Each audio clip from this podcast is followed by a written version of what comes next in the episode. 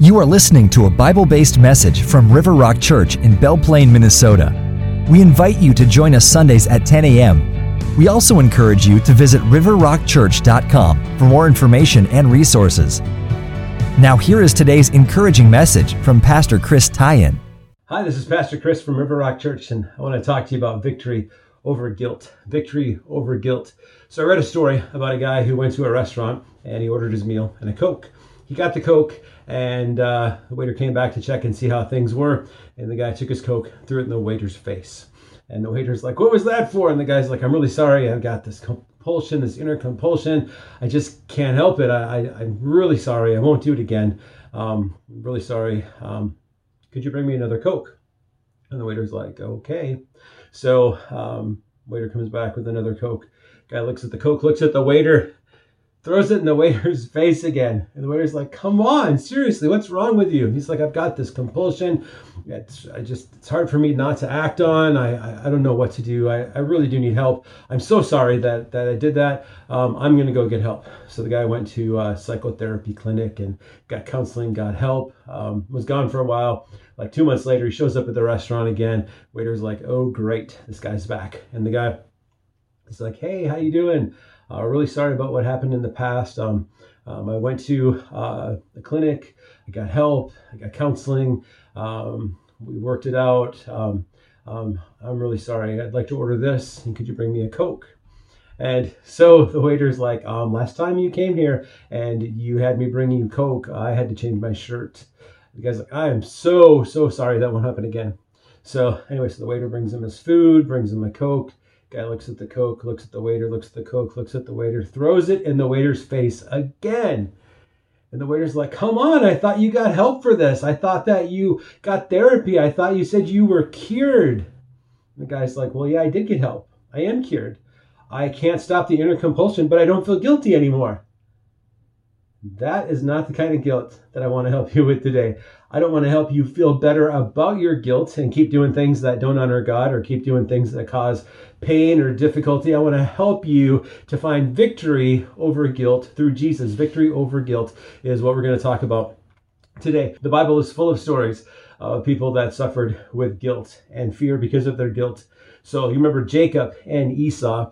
Uh, Jacob stole Esau's blessing, fled town, went to live with Uncle Laban for a while. Eventually, he uh, wants to come back home. He's got all of his possessions and everything, but the one thing that he feels guilty about, the one thing that he fears, is his brother Esau. So here in Genesis 32, verse 4, it says, um, Jacob tells his servants, uh, Give this message to Esau. Humble greetings from your servant Jacob. Until now, I've been living with Uncle Laban, and now I own cattle, donkeys, flocks of sheep, and goats, and many servants. I have sent these messengers to inform you of my coming, hoping that you will be friendly to me. So he's got this fear. He's got this guilt and comes with fear that somebody's going to remember what he did, that somebody's going to take vengeance, that Esau's going to uh, get even. And a lot of times we go through life with that same kind of fear. Uh, it says, after delivering the message, the messengers returned to Jacob and reported, Hey, we met your brother Esau, and he's already on his way to meet you. With an army of 400 men, Jacob was terrified at the news. He divided his household, along with the flocks and herds and camels, into, into two groups. And talks about how he had stages of his possessions and the stuff going through, hoping that uh, his brother Esau wasn't going to cause trouble. Turned out that he didn't, and that he was fearing something that wasn't going to happen. But we suffer with guilt like that too. We are afraid of somebody's going to remember what happened, you know, 10 years ago, and they're going to bring it up, or that everybody knows uh, about that stupid thing that we did, or something like that guilt. You know, Zacchaeus wanted to follow after Jesus, but the people in his town didn't think that he was worthy because he was a tax collector and everybody hated tax collectors. And in Luke 19, when it talks about um, Jesus and Zacchaeus and how Jesus' priority is to seek and to save those who are lost, it says, When Jesus came by, he looked up at Zacchaeus and called him by name. He said, Zacchaeus, quick, come down. I must be a guest in your home today. Zacchaeus quickly climbed down and the tree and took Jesus to his house in great excitement and joy. But the people were displeased. He's gone to be the guest of a notorious sinner, they grumbled. Meanwhile, Zacchaeus stood before the Lord and said, I will give half of my wealth to the poor, Lord, and if I've cheated people on their taxes, I will give them back four times as much. And Jesus responded, Salvation has come to this home today, for this man has shown himself to be a true son of Abraham. For the Son of Man came to seek and to save those who are lost. So Zacchaeus had his guilt, but he dealt with it. He was willing to repent and make amends and make things right. And we should do that too if there's anything in our lives. Uh, sometimes we can mess up our lives in just a moment, uh, in just a poor decision. The words that we say, Peter, one of Jesus' disciples, closest friends, denied Jesus, just like Jesus said he would. And in Matthew 26 75, we hear, Suddenly Jesus' words flashed through Peter's mind. Before the rooster crows, you will deny three times that you even know me. And then Peter went away weeping bitterly because he fell into that sin, because he fell into that temptation, because he made that wrong choice and he was full of guilt. But Jesus restored him. So, what do we do with guilt? A lot of people drown their guilt, their sorrows with alcohol, drugs, overeating. Uh, millions are in 12 step programs trying to undo uh, the addictions they found themselves in, and maybe they started those addictions to try to bring themselves self medicate, try to bring themselves happiness or peace, or um, anyway, uh, people often drown their pain, their sorrows, their guilt. Often people deal with guilt by denying it and saying, well, you know, I guess I shouldn't feel guilty about that because, you know, it is 2020 and we should be able to do whatever we want, however we want it, and I shouldn't let something old fashioned like the Bible tell me what I can can and cannot do. And uh, we deny they deny the authority of God's word. Uh, they refuse to let God guilt them. Others deflected and blame others, blame their parents, blame the school, blame uh, society, blame their work, blame their boss. It's always somebody else's fault. And so uh, they uh, try to push guilt off by blaming someone other. It's not my fault. So, but if guilt is a tough stain, only Jesus can get guilt stains out. Jesus can get those guilt stains out. You know, all of us have things that we regret, things that we would give anything to undo. Uh, some of those things might have been mistakes. Uh, some of those things might have been things that we did that we know we shouldn't have done, and we feel guilty about all of those things.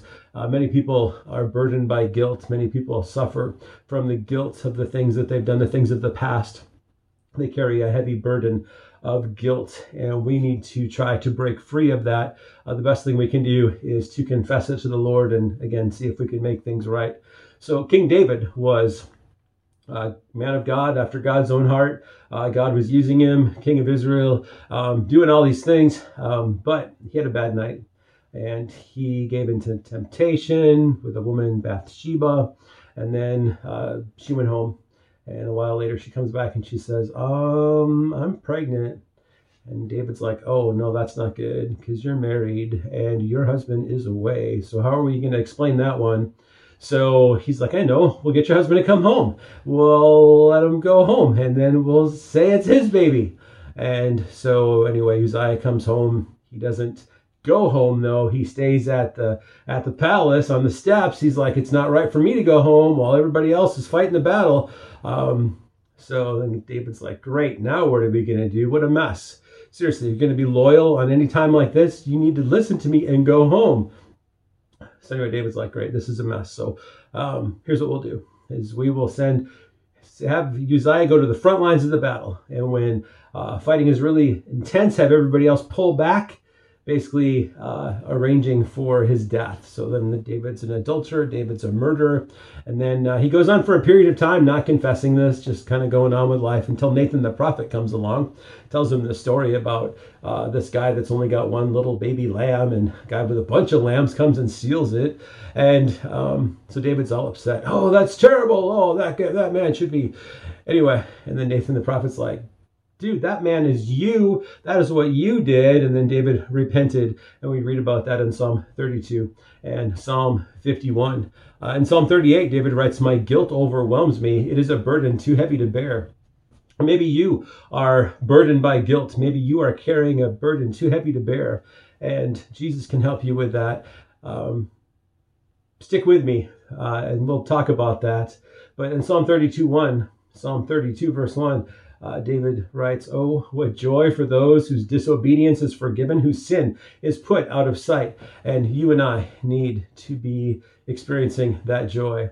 We need to know that God loves us. God can forgive any sin, no matter who you are, what you've done, where you've been. That God can offer forgiveness. He doesn't often take. He doesn't always take the penalty away.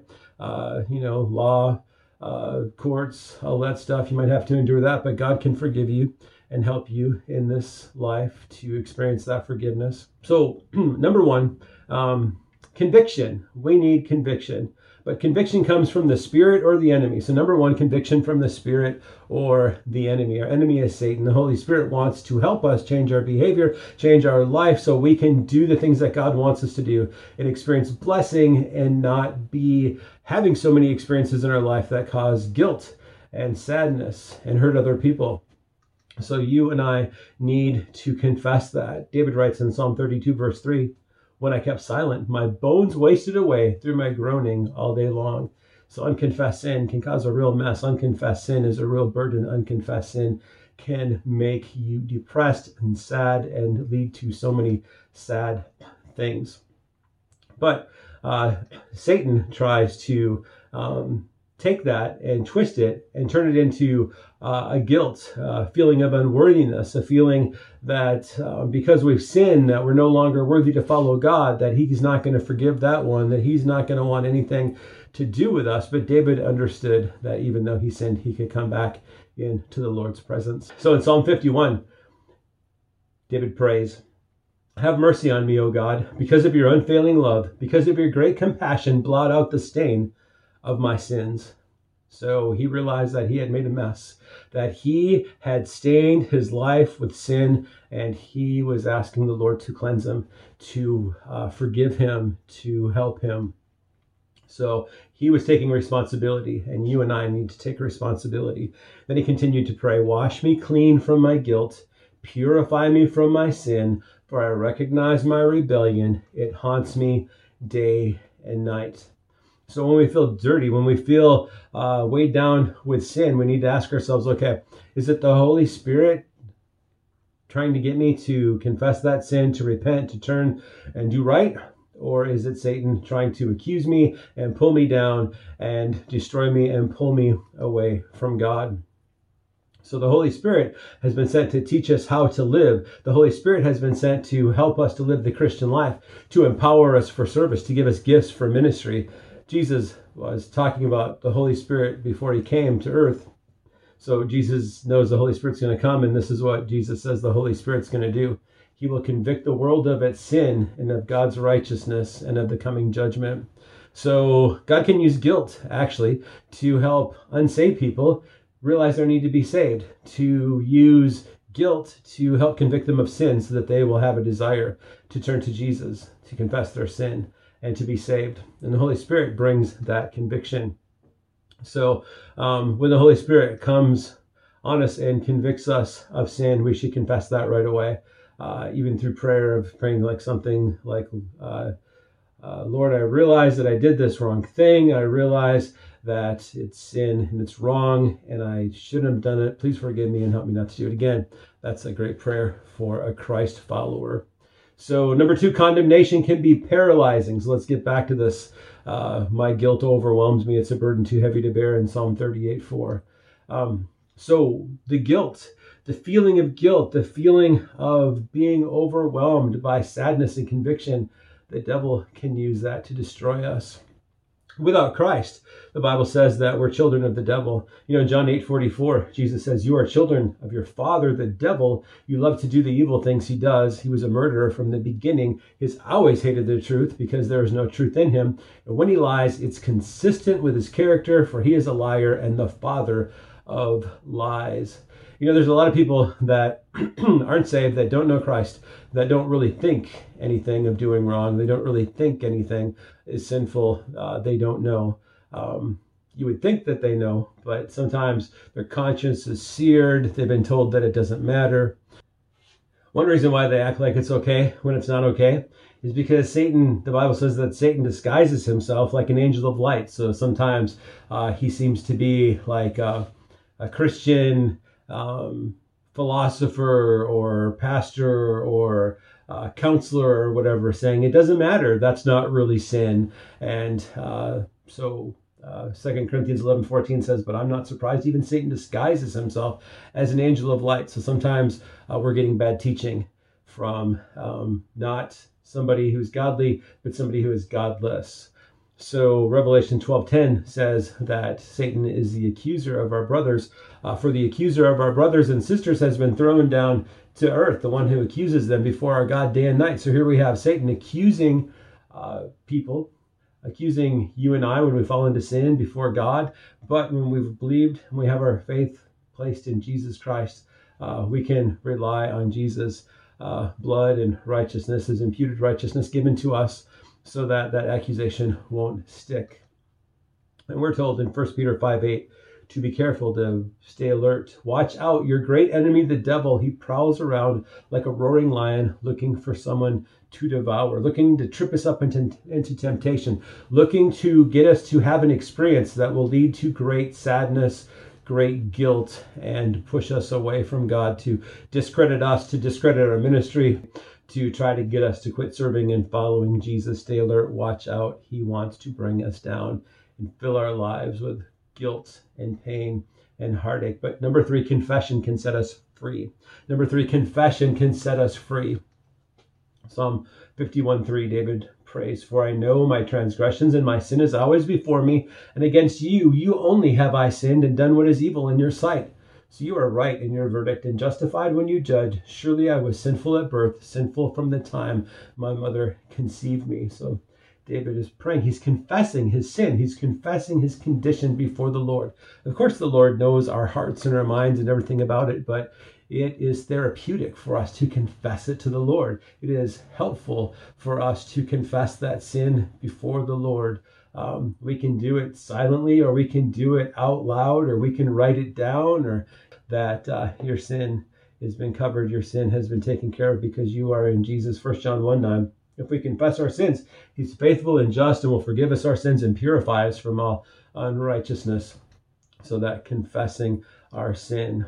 So, you know, Jesus says, if you love me, you will obey my commandments obey my commandments. What does Jesus want us to do? Well, Jesus wants lost people to get saved. Jesus wants us to follow after him and to live for him. Um, Jesus wants us to accomplish his purposes in life. Um, for a believer in Christ, uh, one thing that Jesus wants us to do is to be baptized. So Jesus was baptized as a believer. He came to John the Baptist, and uh, John the Baptist is like, "Oh, you should baptize me." And Jesus is like, "No, do this to fulfill our righteousness." And Jesus said that we're supposed to be baptizing people and teaching people to obey everything as we make disciples. So therefore, if you want to be a sold out follower of Jesus and you've already been saved, uh, you should be baptized as a believer. So, um, 2 Corinthians 7:10 says the kind of sorrow that God wants us to experience leads us away from sin and results in salvation.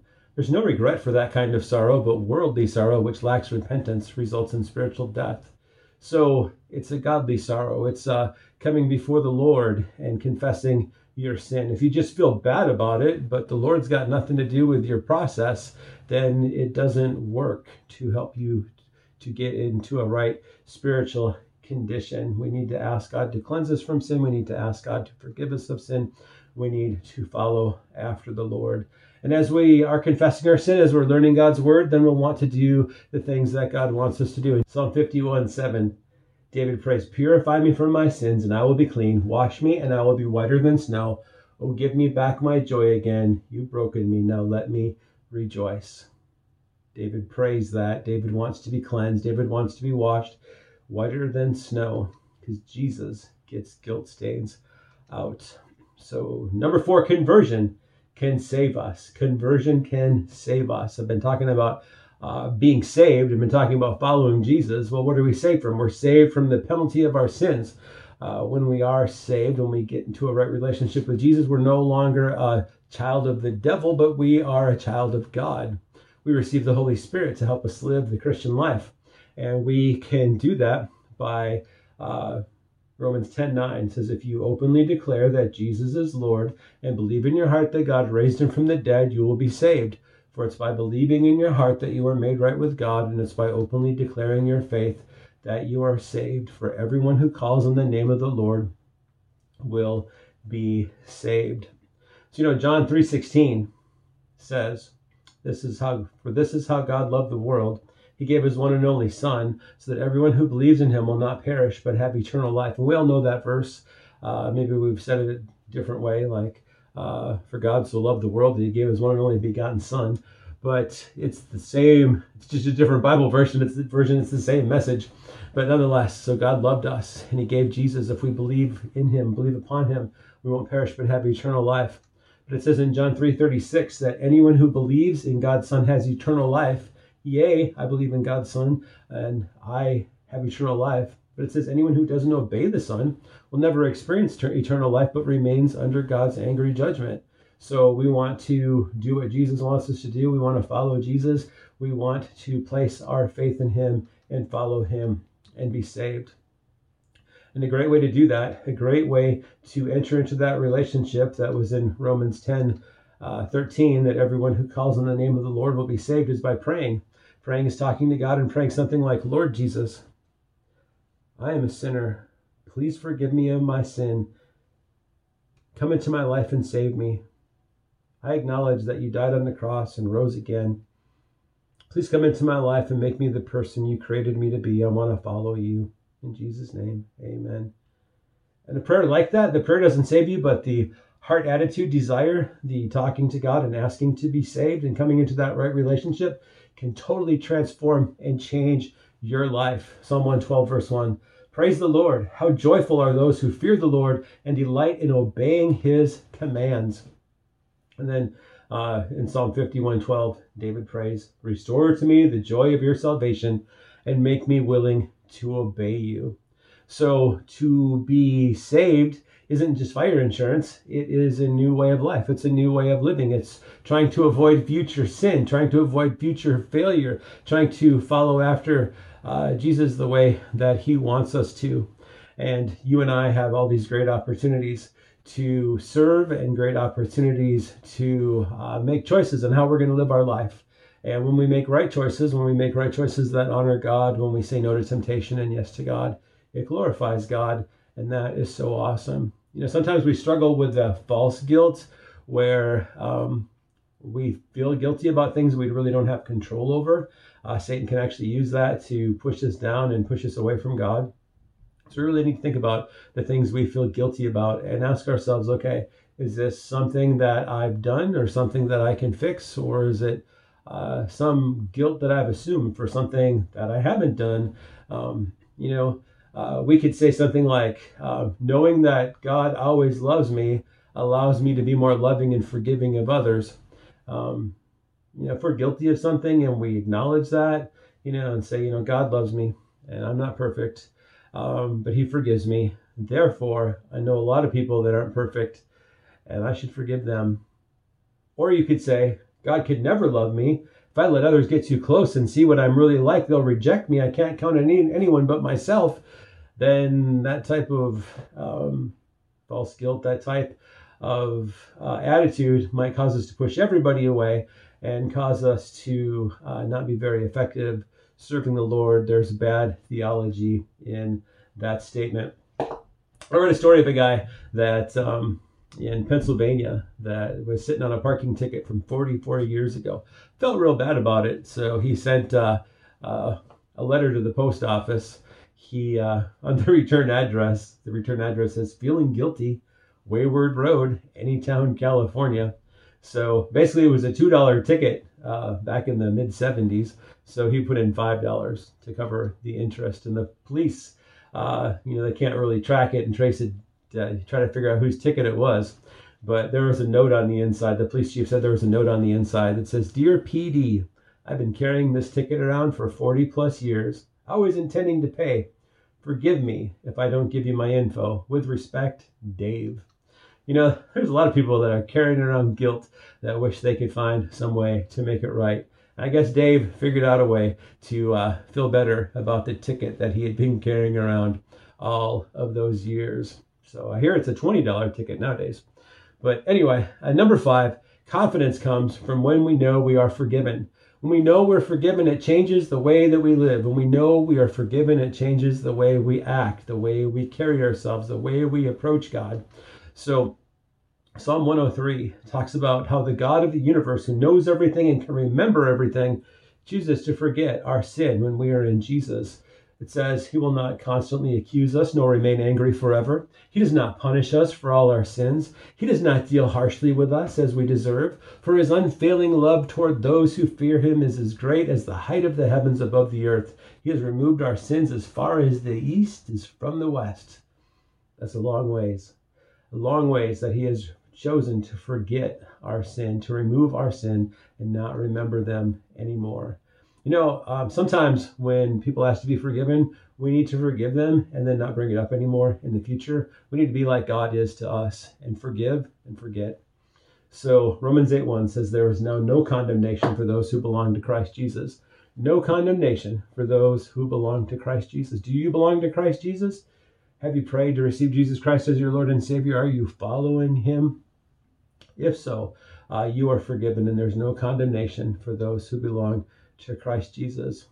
Matter of fact, uh, when we have confidence before the Lord, we're much more likely to approach His throne. We're much more likely to come to Him in times of trouble. We're much more likely to want to spend time with Him. Hebrews 10:22. Let us go right into the presence of God with sincere hearts, fully trusting Him. For our guilty consciences have been sprinkled with Christ's blood to make us clean, and our bodies have been washed with pure water. So when we're following after the Lord, when we're doing the things that He wants us to do, when we're uh, living in a righteous way, then our actions will show that we belong to Jesus. 1 John 3 19, our actions will show that we belong to the truth. So we will be confident when we stand before God. Even if we feel guilty, God is greater than our feelings and He knows everything. To have a confidence when you stand before God, you know, that's one thing that we at River Rock Church would like to do is to help everybody to make sure that they are going to heaven, to make sure that uh, no one in Belle Plaine, Jordan Henderson, the surrounding area, uh, is going to slip into hell because they didn't hear about Jesus. And then to be able to stand before the Lord on Judgment Day or uh, when we die and go to be with Jesus, uh, to stand before them with great confidence and, and, assurance because we know whom we have believed, because we followed Jesus, because uh, we were secure in our faith that it won't be an introduction, it will be a family reunion. And number six, my last point, very short point, I promise. Compassion is showed and shown. Showed and shown. Compassion. So the Lord shows us compassion. We need to show compassion to others. Praise be to the God and Father of our Lord Jesus Christ, the Father of compassion and the God of all comfort, who comforts us in all our troubles, so that we can comfort those in any trouble with the comfort we ourselves receive from God. For just as we share abundantly in the sufferings of Christ, so also our comfort abounds through Christ. So, God shows us compassion. We need to show others compassion. God comforts us. We need to comfort others. We need to help comfort those in trouble and difficulty and tell them our story. Tell them our faith story. Tell them how Jesus has helped us through the greatest, darkest times. We can do um, so many things through Christ. So, next week, we're going to talk about victory over anger. Now, I'd like to talk to you about something else real quick. 19 years ago today, my family and I, we moved to Belle Plaine we had no contacts, didn't know anybody in town that wanted to start a church. We just showed up and went on a prayerful scavenger hunt to find people to be part of the church. We had home Bible studies and we were trying to raise up a core group so we could start up a church. So we showed up in October, had the Bible studies in October, November, and then in December said, hey, let's have a Christmas party at the elementary school. And then said, hey, um, let's meet here for church uh, January 2002. And we had like private gatherings, or they're supposed to be private, but people showed up anyway. Then we had our big kickoff service on Palm Sunday, and uh, over 300 people came. And um, so we've been a church ever since. We are an officially accredited church, August uh, in 2002, and we've been uh, pressing on, serving Jesus the best we have, we've been able to. Um, it hasn't been easy. Uh, there's been some great, exciting victories and disappointments. Uh, one disappointment is we've never been able to get our own building. So at one point we owed 20 acres of land and we owed a lot of money on it. We were able to sell 10 acres of land and then we owed little money on it, but we've almost got it paid off. Got 10 acres of land on the highway, but we haven't been able to build because it's super expensive. And when I've tried to get help from our denomination to build, I was told that our priority is people, not buildings. If you can get a building, great, but um, the priority is people. And then I was handed a book called When Not to Build, and it had this list of all these times that you shouldn't build the church. Like when your church doesn't have enough money coming in, when, um, yeah. So, anyway, so as I was looking at that book, looking for the perfect time, and I was told that there'll never be a time when a church won't have a place to meet. You can always find a place to rent. Well, it turns out that that is not true. So um, in March, we were kicked out of the school because of COVID, and then uh, we're not let back in. The school's like, we, we probably won't let you get back in. There's no time that we can think of that you will be able to meet here again. We're keeping the outsiders out. So um, we have uh, called some other churches and said, hey, can we share your space? Can we rent some space? And uh, one pastor's like, oh, that sounds great. And then he checked with the congregation and stuff, and they're like, ah, uh, no, they might bring us COVID. So can't meet there. So this is actually the first Sunday um, since like 2002. We haven't had a place to meet. Uh, we've been meeting outside of the parking lot, but uh, cold this Sunday morning. And uh, so we're back online. But we have this opportunity to get a building, uh, 6,000 square foot building. And uh, what we'd like to do is sell our land and take that money to buy the building. But uh, until that time, if we were to take out a loan, we don't have enough money coming in. Uh, COVID has hurt our finances and our attendance, but we don't want to give up on this dream of River Rock Church. We don't want to give up on this desire to have a building and use that to glorify God. And I'm pretty confident that if we have this building, that we can social distance and good ventilation and make it possible for um, people to feel comfortable bringing their families there. But the thing is, is that we need more resources. A lot of times we send church planters out or missionaries out and we support them financially for a while. And so at prayer meeting today, uh, we're talking about this and thinking about this. And um, so if you're a friend of River Rock or have family that go here or care about our church or the community, would you consider uh, maybe for like six months or so um, helping support us for just a bit? Uh, maybe uh, $50 a month or $100 a month or $500 a month to give us the funds that we need so that we can rent a space or afford the payment on the loan to buy the space. Uh, and if you know somebody that invests in real estate, or uh, would like to build something right on Highway 169 on 10 acres of land that has a water main on two sides of the property, uh, it's a great investment. Just think you could invest in something for the future in a piece of land and help build the kingdom of God today and help out River Rock Church. So, anyway, River Rock Church is uh, um, been around for almost 20 years, 19 years right now. I'd love to love to just keep pushing on and keep serving. I'd love to see 20 years and celebrating that.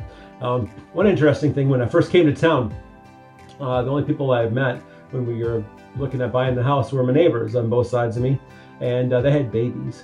So, um, baby boys. And what's really cool is that those baby boys are all growing up. And uh, so, uh, one of them on uh, one side is going to Crown College, and one on the other side is going to the University of Northwestern. So, they both grew up at River Rock and they're going to Christian colleges. And I just think that's so awesome.